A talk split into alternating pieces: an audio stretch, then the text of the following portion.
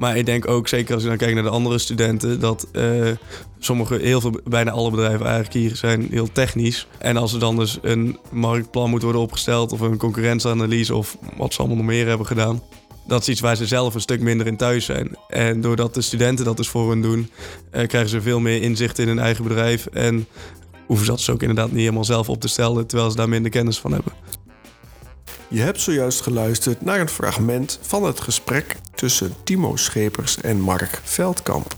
Timo Schepers is derdejaars student toegepaste wiskunde bij Fontes Hogeschool en Mark Veldkamp is docent bij Fontes Hogeschool voor Economie en Communicatie.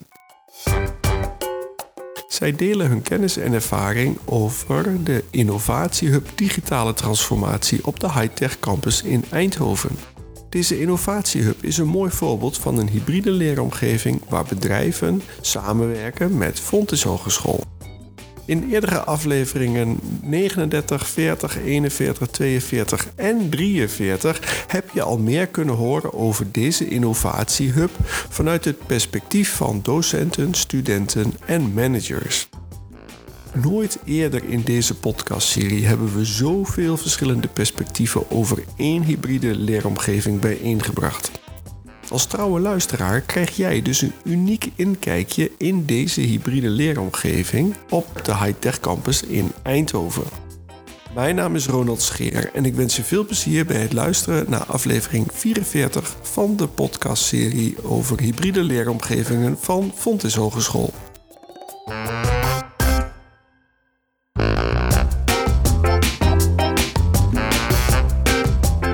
Timon, goedemorgen. Voor de luisteraars die ons nog niet kennen, mijn naam is Mark Veldkamp, docentcoach bij Fontes Economie en Communicatie in Eindhoven. Als coördinator verantwoordelijk voor de innovatiehub Digitale Transformatie op de Hightech Campus. We werken hier met studentengroepen van verschillende opleidingen voor drie partners, de 5G-hub, Workplace Vitality en het AI Innovation Center. we zijn bezig met het zoeken naar oplossingen, het behandelen en onderzoeken naar vraagstukken die op dit moment actueel zijn in het bedrijfsleven, die vaak net te groot zijn voor de klanten en de partners om het zelf op te lossen. Dus in co-creatie, samen met jullie als studenten, hopen we een steentje bij te dragen aan het ontwikkelen van de Brainport-regio. Timo, voor de luisteraar die jou nog niet kent, zou je jezelf even kunnen introduceren? Ja, tuurlijk. Uh, ik ben Timo Schepers, uh, derdejaars toegepaste wiskundestudent. Ik ben hier gekomen nadat ik dus uh, op de middelbare school mijn VWO-diploma heb gehaald. En ehm, eerst een half jaar een andere opleiding heb gedaan die het niet is geworden. vervolgens moet ik voor mijn opleiding dus in mijn derde jaar een minor gaan doen. En uh, ja, zo ben ik uiteindelijk hier bij Fonds Consultancy terechtgekomen. Uh, omdat het mij dus heel erg leuk leek om een soort van steeds kleine stages tussendoor te doen. En in een groep met de studenten die allemaal een andere opleiding volgen. Om gezamenlijk met hun uh, deze opdracht af te ronden. Leuk. Ik ben benieuwd, heb jij wel eens een podcast geluisterd? nee, niet echt eigenlijk. En ook zeker nog geen gedaan. Nou, dat is een leuke nieuwe ervaring. En misschien ook een tip. Volgens mij kom je uit Roosendaal. Klopt een kans, denk ik, om uh, je op die manier zelf uh, te laten informeren tijdens de treinreizen. Ja, zeker. Ja, dan doe ik ook nog eens keer net als in de trein. Ja. Timon, over, jou, uh, over jouw leeractiviteiten. Je hebt gekozen voor, um, voor de Innovatiehub, digitale transformatie. ik weet dat je bij Cosmic Note met verlichting hebt gewerkt. Je hebt bij Qualified gezeten. je bent met data-opdrachten bezig geweest. Hoe is dat verlopen? Hoe, hoe ben je eigenlijk gewoon gestart aan die activiteiten en wat heb je gedaan? Uh, nou, het begon er natuurlijk mee dat uh, de meeste studenten hier uh, geen toegepaste wiskunde doen. Die doen bijvoorbeeld bedrijfskunde of communicatie. Um, maar voor mij was het natuurlijk zoeken naar een opdracht die ik dan zelf heel graag uitvoerde en waar ik ook mijn eigen ei in kwijt kon. dus zo ben ik met verschillende bedrijven in contact gekomen, als bijvoorbeeld een Cosmic Note en een Qualified. Um, en zo wel een Cosmic Note bijvoorbeeld, die hebben inzichten nodig in een dashboard met verschillende formules voor uh, correlatie of uh, de carbon footprint en dat soort onderdelen. Um, dus zo ben ik met dit soort bedrijven in contact gekomen om dus uiteindelijk met hun uh, tot een bepaalde opdracht te komen waarin ik ook zelf mijn ei kwijt kon.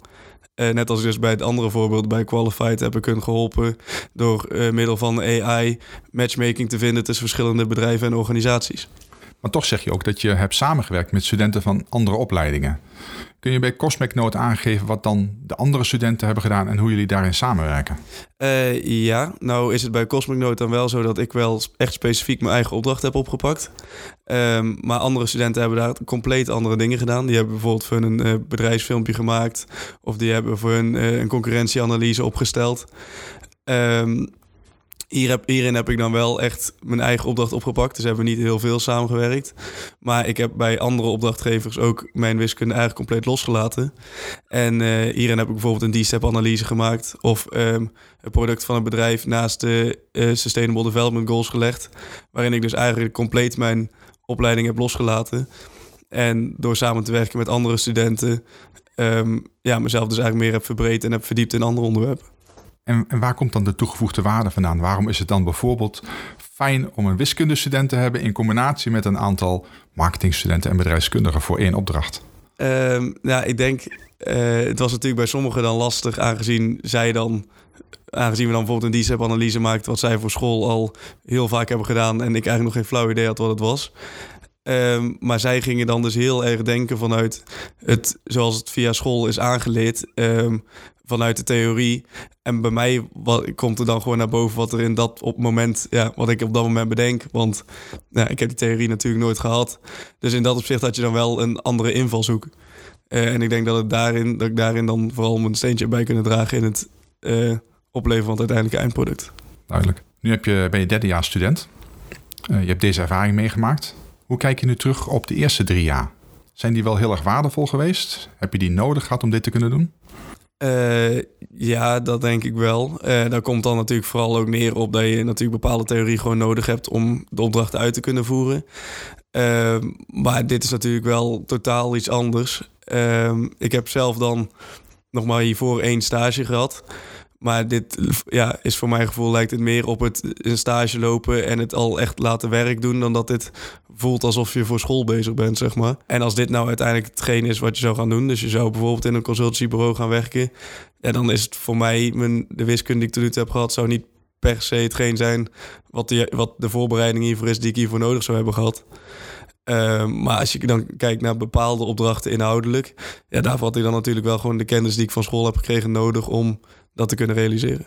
Heb je op de hub heb je ook begeleiding van docenten. Want we zitten met een Fontes locatie op de Hightech campus. Uh, hoe heb je die samenwerking ervaren?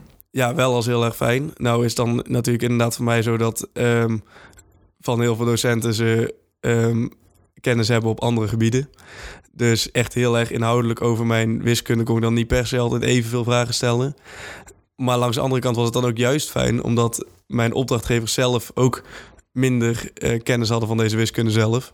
Dus als ik dan een docent meenam in mijn proces en uh, hun de vraag stelde in hoeverre zij dachten dat mijn oplevering juist was, of in hoeverre zij denk, dachten dat mijn oplevering te begrijpen was, dan zal dat voor mijn opdrachtgever ook wel zo zijn.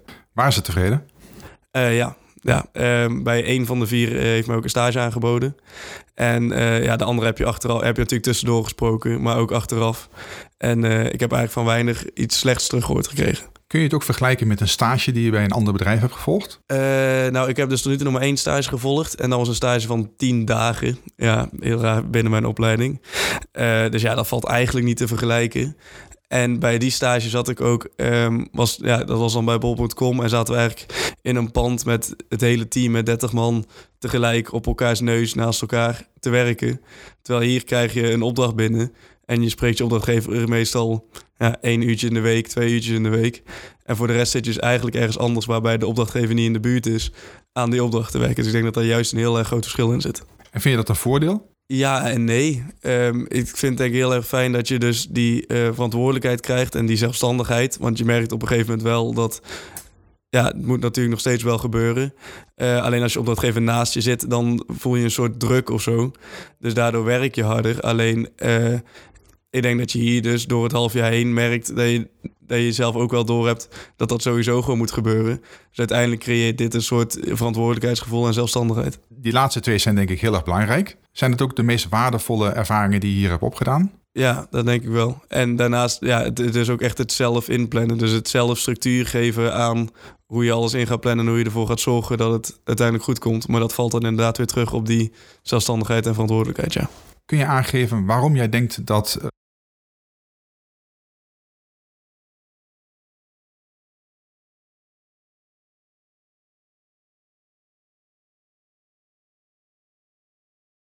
de partners, de klanten waarmee je samengewerkt hebt, zo tevreden waren met de innovatiehub, met de studenten die hun konden ondersteunen met hun vraagstukken? Nou ja, ten eerste scheelt het hun natuurlijk ook gewoon werk. Ehm, zij komen met een opdracht eh, die voor hun bedrijf, organisatie uitgevoerd moet worden. Uh, en anders had het zelf moeten doen. Maar ik denk ook, zeker als je dan kijkt naar de andere studenten, dat uh, sommige, heel veel, bijna alle bedrijven eigenlijk hier zijn heel technisch. Um, en als er dan dus een marktplan moet worden opgesteld of een concurrentieanalyse of wat ze allemaal nog meer hebben gedaan, dat is iets waar ze zelf een stuk minder in thuis zijn. En doordat de studenten dat dus voor hun doen, uh, krijgen ze veel meer inzicht in hun eigen bedrijf en hoeven ze dat dus ook inderdaad niet helemaal zelf op te stellen, terwijl ze daar minder kennis van hebben. Dus als ik jou goed beluister, zeg je feitelijk van je werkt aan actuele vraagstukken die toch gedaan moeten worden. Zeker. Je brengt een competentie mee die zij eigenlijk niet bezitten. Ja. Dus dat betekent eigenlijk dat het gewoon 1 plus 1 is 3 is. Ja, zeker. Maakt het ook extra dankbaar, denk ik. Ja, en ja, andersom hebben wij er ook heel erg veel aan. Dus ik denk dat dat het ook het verschil is. Beide partijen hebben in dit geval de voordeel uit. Leuk. Dankjewel Timo voor dit gesprek. Graag gedaan. En heel veel succes met je stage. Ja, dankjewel.